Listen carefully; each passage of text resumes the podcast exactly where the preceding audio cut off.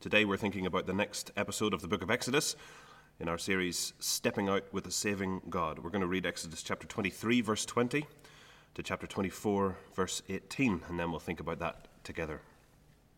So, Exodus chapter 23, reading from verse 20. See, I am sending an angel ahead of you to guard you along the way and to bring you to the place I have prepared. Pay attention to him and listen to what he says. Do not rebel against him. He will not forgive your rebellion, since my name is in him. If you listen carefully to what he says and do all that I say, I will be an enemy to your enemies and will oppose those who oppose you.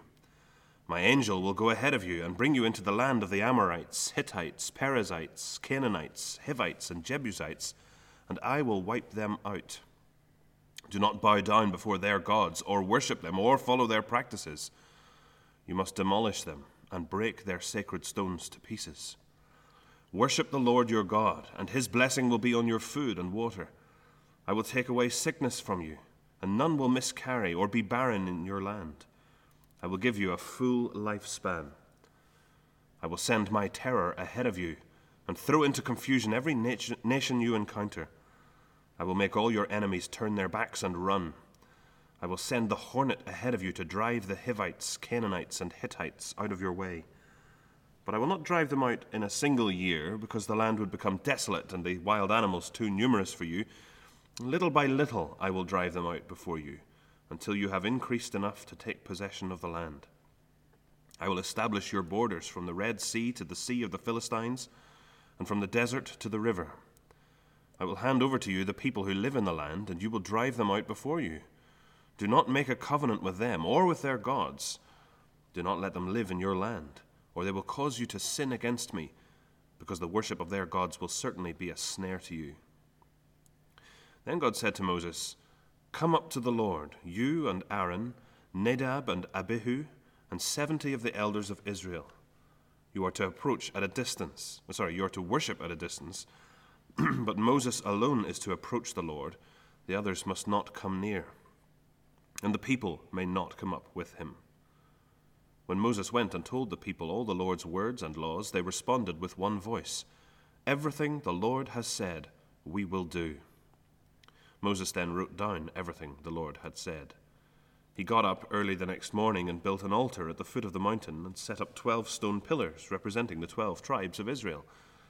Then he sent young Israelite men, and they offered burnt offerings and sacrificed young bulls as fellowship offerings to the Lord. Moses took half of the blood and put it in bowls, and the other half he sprinkled on the altar. Then he took the book of the covenant and read it to the people. They responded, We will do everything the Lord has said. We will obey. Then Moses took the blood, sprinkled it on the people, and said, this is the blood of the covenant that the Lord has made with you in accordance with all these words. Moses and Aaron, Nadab and Abihu, and the seventy elders of Israel went up and saw the God of Israel. Under his feet was something like a pavement made of sapphire, clear as the sky itself. But God did not raise his hand against these leaders of the Israelites. They saw God, and they ate and drank. The Lord said to Moses, Come up to me on the mountain and stay here, and I will give you the tablets of stone with the law and commandments I have written for their instruction. Then Moses set out with Joshua his assistant, and Moses went up on the mountain of God. He said to the elders, Wait here for us until we come back to you. Aaron and Hur are with you, and anyone involved in a dispute can go to them. When Moses went up on the mountain, the cloud covered it, and the glory of the Lord settled on Mount Sinai. For six days the cloud covered the mountain, and on the seventh day the Lord called to Moses from within the cloud. To the Israelites, the glory of the Lord looked like a consuming fire on top of the mountain. Then Moses entered the cloud as he went on up the mountain, and he stayed on the mountain forty days and forty nights. And we finish our reading there, and this is God's Word. Our title for today is Covenanting with God covenanting with God. We're talking about covenants. What is a covenant? Well, it's a, an agreement between different parties. It's a way of binding together to a set of agreed promises, promises for life going forward. So uh, imagine a peace treaty between warring nations. The treaty, the covenant, sets out the terms of peace, the way to disarm and de escalate, uh, the exchange of prisoners, the, the, the, the, aligning and placing of borders, the, the cooperation on rebuilding. That, that could be a kind of covenant. Or imagine a piece of land is being sold, but there needs to be an agreement on what it can be used for. Can it be farmed? Can it be developed? Can it be used for housing or business? Or for a whopping great motorway going right through? That agreement going forward, binding the buyer and the seller and the tenants together on certain promises, that could be a kind of covenant. And of course, there's marriage. Uh, tough time for marriage at the moment, tough time for people trying to get married. I've seen a few weddings pop up on social media, everyone all dressed up, but uh, very few people present. Doubtless a lot of other weddings are being cancelled. Oh, no, uh, postponed, I should say. A tough time for people who are already married and maybe spending a lot more time together at home. Uh, one thing that's happening uh, as spouses work from home uh, in the current restrictions is that they see each other in work mode, taking telephone calls, hosting video meetings, all of that. Uh, one wife started a trend online when she said, I heard my husband in work mode today in a conference call. Turns out I'm married to a guy who says, let's put a pin in that and circle back later. Or another uh, woman who said, Turns out my husband can small talk, just not with anyone we know outside his work. Or one more who said, My partner is laid back and chilled about everything, never has much of an opinion or argument, but apparently at work he's super competent and speaks up and gets things done. It's very disorienting. Or one more, just to show that it does go uh, in both directions. One husband said, uh, My wife plans everything within an inch of our lives, but on work calls, she's constantly saying, Let's play it by ear. Anyway, marriage is a covenant. Uh, we bind together with promises and, and commitment that define the whole relationship forever after. So, covenant. And now, for a few Sundays, we've been watching on as God has brought the Israelites out of Egypt through the desert to the foot of Mount Sinai to make a covenant with them. He's going to bind himself to them as they are to him uh, in ways that define the whole relationship going forward. And it started a few chapters ago in chapter 19. Here are verses 4 to 6. God says, You yourselves have seen what I did to Egypt and how I carried you on eagle's wings and brought you to myself. Now, if you obey me fully and keep my covenant, then out of all nations you will be my treasured possession. Although the whole earth is mine, you will be for me a kingdom of priests and a holy nation. God has saved them out of Egypt. He will teach them how to live for Him. He will stay with them, live with them, and bless them. And they will show the whole world how good it is to belong to this God. So, over the last two weeks, we've seen some of God's law laid out, first in the headlines of the Ten Commandments, then in the small print of chapters 21 to 23 and there will be more expanded versions and more detail to come. Uh, but in the meantime, today, God confirms his covenant with Israel. Uh, we're going to take a look at what is said here and what happens here, and then we'll think about what it means for us today, because we are not the Israelites, and this covenant is not our covenant. Well, we'll get to that. But first, uh, God confirms his covenant with Israel. There's a, a, first of two headings if you're taking notes uh, God confirms his covenant with Israel. Now, we're going to spend most of our time uh, this morning under this heading as we figure out what's going on. Uh, we might loosely imagine this whole episode like a wedding. Marriage is probably uh, one of our easier pictures of a covenant, so think of all this like a wedding. First, there are the vows, and the vows come in the second half of chapter 23. Then there's a commitment in the first half of 24, and finally a feast in the second half of chapter 24. So, first of all, the vows. Look at chapter 23 from verse 20. Skim over it with me. What promises does God make? And what commitments does he lay out for Israel to promise, as they do in, in 24, verse 3? And, uh, and a couple of places they, they say they're going to obey, don't they? Um, so here are God's wedding vows, if you like. Uh, verse 20 God will give his people a new home. Verses 20 to 23 God will live with them verses 25 to 6, God will look after them. Verse 30, God will help them grow. And verse 31, God will make them safe and secure. It's a good set of wedding vows, isn't it? Uh, good promises for Israel to receive. But while this wedding illustration may help, let's make sure we uh, do cover some of the details. Let's not just skim over it quite so lightly.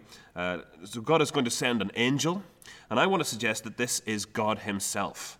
uh, particularly the pre incarnate Son of God. Uh, that is, uh, Jesus before he took on human form. God the Son before he um, came that first Christmas some 1500 years after this. I think uh, we can see that in other places that mention the angel of the Lord. So, an angel uh, is an angel, but the angel of the Lord is often identified with God himself. And uh, one example, w- without even having to leave this book, is Exodus chapter 3, uh, in the first few verses. And they go like this Moses was tending the flock of Jethro, his father in law, and he led them to the far side of the desert and came to Horeb, the mountain of God, that's Sinai, the same place where he is now. Uh, and there the angel of the Lord appeared to him in flames of fire from within a bush. And who does Moses uh, talk with when the voice speaks out of the bush? Well, he speaks with God. And so the angel of the Lord is identified as being God and also, in some way, being distinct from God. He's the one that people interact with in the Old Testament. He's the one who takes up residence in the tabernacle and the temple behind the curtain in the most holy place. He's the one who, in the New Testament, uh, doesn't just appear like a human, but as a human, as he tabernacles among us. He, he makes his dwelling among us. Um, uh, Jesus in, in John chapter 1. He was with God and he was God. Uh, I'm going to post a, a little four minute video uh, that covers this, and you can ask me if you want more detail. It's going to be uh, with the, the, sort of prefab service plan on the green button on the church website, uh, which is probably the only way you're finding this recording of them. Oh, no, it couldn't be. Anyway, if you go to the, the church website the same week this sermon comes out, you'll see that little video uh, via the green button on the home page. Anyway, here in uh, Exodus chapter 23, God promised to send an angel, saying, verse 21, Pay attention to him and to what he says. Do not rebel against him. He will not forgive your rebellion, since my name is in him. So God doesn't say, I will not forgive, but he will not, because my name is in him. This angel is identified with God and yet also distinct from God. And I put it to you that this is um, a little bit of early Trinity uh, thinking here. God the Son. Uh, so that's pretty great. God is going to live with his people from now on. A few other details they're going to displace all these other nations that practice false worship and all sorts of awful stuff that goes along with that in the rites and the rituals. Uh, later on, when we see, uh, well, not in this series, but uh, if you read on and find out what, what these nations get up to, um, it's pretty grim, some of it. So uh, it's not unjust for God to drive them out. And He's going to use Israel to do it. Uh, and that's going to happen bit by bit. There are a few practical reasons given, uh, but also it's going to help successive generations learn to trust God. And so those are the wedding vows that God makes. what about Israel's promises to God? What does God require of them? Well, verses 21 and 22, to borrow a little bit from, uh, from some wedding liturgy, to love, cherish, and obey. And verses 24 and 32 and 33, forsaking all others as long as we both shall live. Love, worship, faithfulness, and obedience to this God who will be with them in their new home, looking after them, helping them grow, keeping them safe and secure. Wedded bliss. And so God confirms his covenant with Israel, starting with those vows. Next comes the commitment in the first half of 24. Moses and the elders of Israel approach God and then convey the whole of God's law and his proposal, if you like, to the people. Verse 3, and they say a collective, I do. And then Moses makes several sacrifices burnt ones to show punishment for sin, and fellowship ones to enjoy fellowship with God after the sin is dealt with. He reads the law, verse 7, the book of the covenant, uh, which I take it is, is what we've been reading in these weeks, uh, in the last few chapters. And he sprinkles everyone with blood, which we're going to see later on is about being set apart for God, like a spouse is set apart for, for one partner. Later on in the book, it's the priests who will be sprinkled, set apart for their service in the, in the mobile temple, the, the tent, the tabernacle. Uh, and everything that you, that's used in the tabernacle will be sprinkled as well, and, and everything that's set apart for that worship system. Um, but here it's all of the people, everyone set apart for God alone. People nowadays have all sorts of creative weddings. Uh, get married skydiving. It's quite a short ceremony. uh, and mind you, don't drop the rings. Get married scuba diving. Waterproof mascara needed. Get married at the Titanic experience in Belfast. if you don't mind those vibes. You know, nothing's going to sink this marriage. Uh, still, most weddings do not feature gory sacrifices and sprinkling blood on the white dress and all the guests. So, what part of a wedding covenant is happening here in chapter 20, 24? Is it the confetti? Probably not. I think this is the signing of the register. Here's the bit where both parties sign on the dotted line and make it legal. Here's a lot of blood uh, and gore to say, I am all in here. Cross my heart and hope to die. It's a very serious scene, isn't it? Look at verse 6. Moses took half of the blood and put it in bowls, and the other half he sprinkled on the altar. Then he took the book of the covenant and read it to the people, who responded, We will do everything the Lord has said, we will obey. And Moses then took the blood and sprinkled it on the people and said, This is the blood of the covenant that the Lord has made with you in accordance with all these words. In a wedding, you know that the signing of the register is serious and important. You can tell uh, because if you're the one getting married or if you're witnessing and have to write on the register yourself, uh, your hands start to sweat and shake, and you forget how to hold a pen. And when you remember how to hold a pen, you discover you can't remember how to spell your own name. Uh, and even worse, if you're the minister and you know how complicated it is if someone makes a mistake. And here in Exodus, this covenant is a, a serious commitment like making vows and signing on the dotted line. But much like a wedding, uh, the serious part of the day gives way to the real fun and pleasure and privilege. The vows and the commitment pave the way for fabulous feasting and awesome intimacy. Just take a second to look at verses 9 to 11. Don't worry about uh, Nadab and Abihu, they're here because uh, we'll need to know later that they had no excuse for what they will get up to. Uh, well, Aaron, too, for that matter, actually. Uh, anyway, picture the scene. Moses and Aaron, Nadab and Abihu, and the 70 elders of Israel went up, uh, and verse 10 they saw the God of Israel. Under his feet was something like a pavement made of sapphire, clear as the sky itself. Why, why are they commenting on that? Maybe because they had to divert their eyes. Uh, but God did not raise up his hand against these leaders of Israel. Uh, they saw God, and they ate and they drank. What a wedding feast that is. The shed blood and covenant promises lead to a meal in the presence of God. I say that again because if we're Christians, that should ring a couple of bells with us, shouldn't it? The shed blood and covenant promises lead to a meal in the presence of God. Come back to that. And then for Moses, ah, a kind of honeymoon with God. Maybe that's stretching the picture now, but uh, worth seeing that Moses goes up the mountain and, and is absent for the next six weeks. Um, and we'll see what the people get up to while he's away. Uh, but verse 15 when Moses went up on the mountain, the cloud covered it, and the glory of the Lord settled on Mount Sinai. For six days the cloud covered the mountain, and on the seventh day the Lord called to Moses from within the cloud. To the Israelites, the glory of the Lord looked like a consuming fire on top of the mountain. Then Moses entered the cloud as he went on up the mountain, and he stayed there 40 days and nights.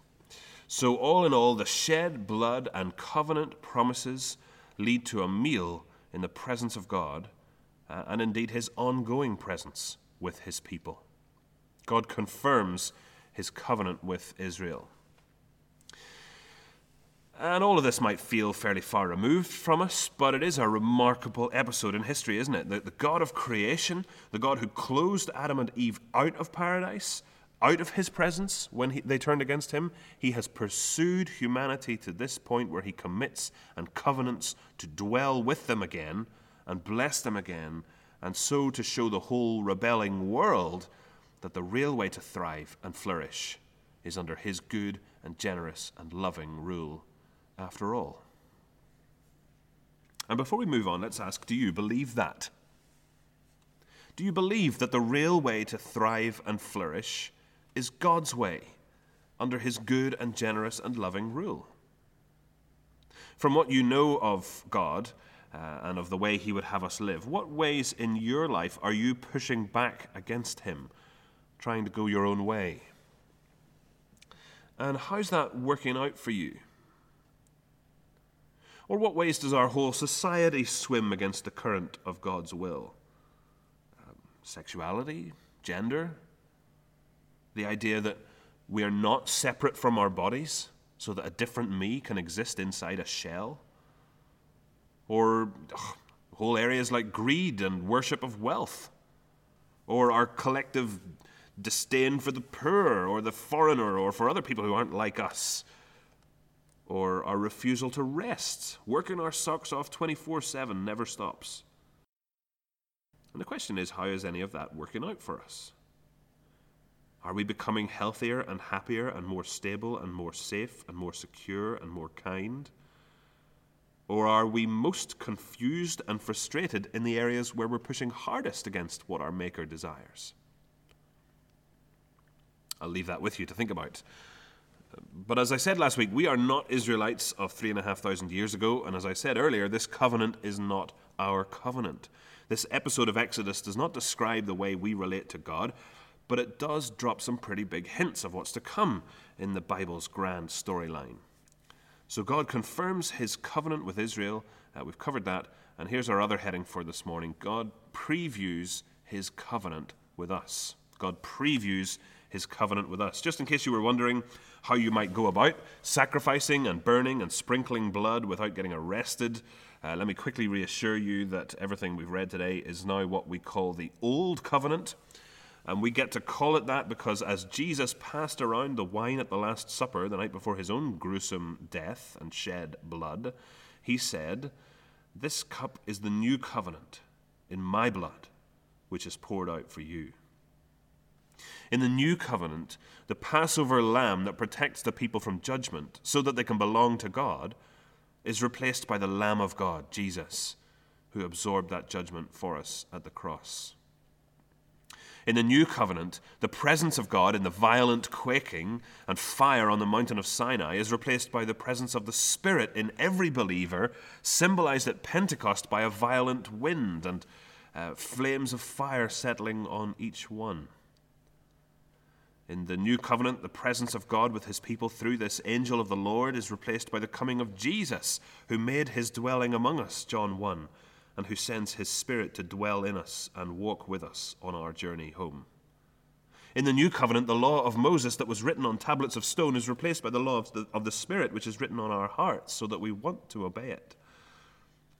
In the new covenant, the never ending sacrifice of animals to atone for sin and clear the way for fellowship is replaced by one sacrifice, once and for all, done and dusted, of Jesus himself, to pay for our sin fully and forever to tear that curtain and open the way to God.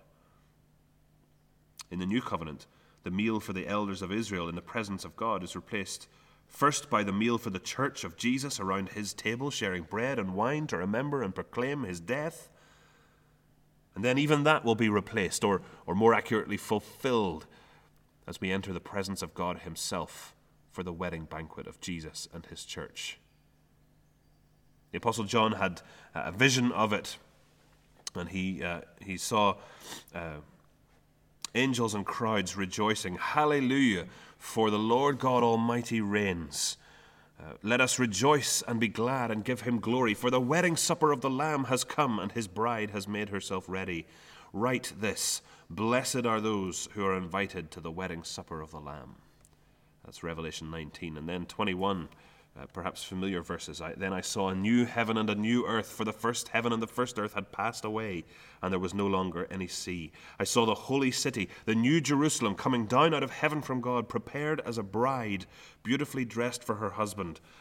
And I heard a loud voice from the throne saying, Now the dwelling of God is with men, and he will live with them. They will be his people, and God himself will be with them and be their God. He will wipe every tear from their eyes there will be no more death, or mourning, or crying, or pain, for the old order of things has passed away. And he who was seated on the throne said, I am making everything new. And so the shed blood and covenant promises of Jesus lead to a meal in the presence of God, our Father. So, what should we do uh, with all this other than, other than sort of sit here slack jawed at how it all fits together and how much better it is to be uh, with Jesus in his new covenant? Well, let me make three suggestions in line with the three sections of our passage. Uh, in Exodus, we've covered the wedding vows and the wedding commitment and the wedding feast. So, in keeping with those, do these three things listen to the promises of Jesus, trust in the death of Jesus and look forward to the feast with Jesus. First, listen to the promises of Jesus. What were those promises uh, God made in chapter 23? Uh, let's just uh, go over them again. So, verse 20 God will give his people a new home. Well, Jesus said, In my Father's house are many rooms, and I am going there to prepare a place for you. In verses 20 to 23, God said he would live with them. Well, Jesus says, If I go and prepare a place for you, I will come back and take you to be with me, that you also may be where I am. In verses 25 and 6, God promised to look after them. Well, Jesus said, I will give them eternal life, and they shall never perish. No one can snatch them out of my hand. Verse 30, God said he would help them grow. Well, Jesus says, I am the vine, and you are the branches. If a man remains in me, and I in him, he will bear much fruit. In verse 31, God promised to make the Israelites safe and secure. Well, for God so loved the world that he gave his one and only Son, that whoever believes in him shall not perish but have eternal life. These are the promises of Jesus to those who trust and follow him. And to be honest, they were, the only, they were only the first few that I, I laid eyes on as I flicked through John's Gospel looking for similar themes. Listen to the promises of Jesus. Second, trust in the death of Jesus. Let me give you one uh, little bit from John's Gospel again. I am the bread of life, says Jesus. Your forefathers ate the manna in the desert, yet they died. But here is the bread that comes down from heaven, which a man may eat and not die. I am the living bread that came down from heaven. If anyone eats of this bread, he will live forever. This bread is my flesh, which I will give for the life of the world. Jesus gave his life to give us life. He died so that you might live. He bled and died for you.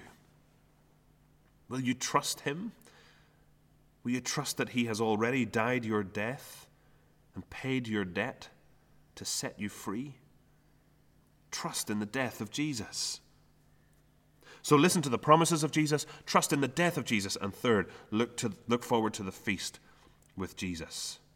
Before sharing the Last Supper with the disciples on the night before he died, uh, Jesus said to them, I have eagerly desired to eat this Passover with you before I suffer. For I tell you, I will not eat it again until it finds fulfillment in the kingdom of God. Now, Jesus ate and drank with them after his resurrection, but he has a different occasion in mind here. It's the true wedding supper of the Lamb, the banquet of the kingdom in honor of our bridegroom and our King, Jesus, uh, so that when all is said and done, when the big day is finally here, uh, we're together forever at last. Listen to the promises of Jesus trust in the death of Jesus, and look forward to the feast with Jesus. And so there it is. God confirms his covenant with Israel. It's ancient, it's interesting, but it's not a patch on the proposal he makes to us in Jesus. It's only a preview of the new covenant. So say yes to Jesus. Listen to his promises trust in his death and look forward to his feast. Let's pray. Father, thank you for this little slice of history that you preserved for us in your word. Thank you for the window it gives onto the kind of God you are, determined to reverse the curse and to pour out your blessing and your presence. And thank you for the window it gives us onto the kind of Savior we have in the Lord Jesus as we, uh, like the Israelites, walk through this life on a, a sometimes difficult path towards your promised rest, would you teach us to trust you? Would you train us to obey you until you take us to be with you? Knowing that we can do all of this with confidence and with joy because Jesus has died and risen again to seal and secure us in Himself forever. And we ask it all in his name. Amen.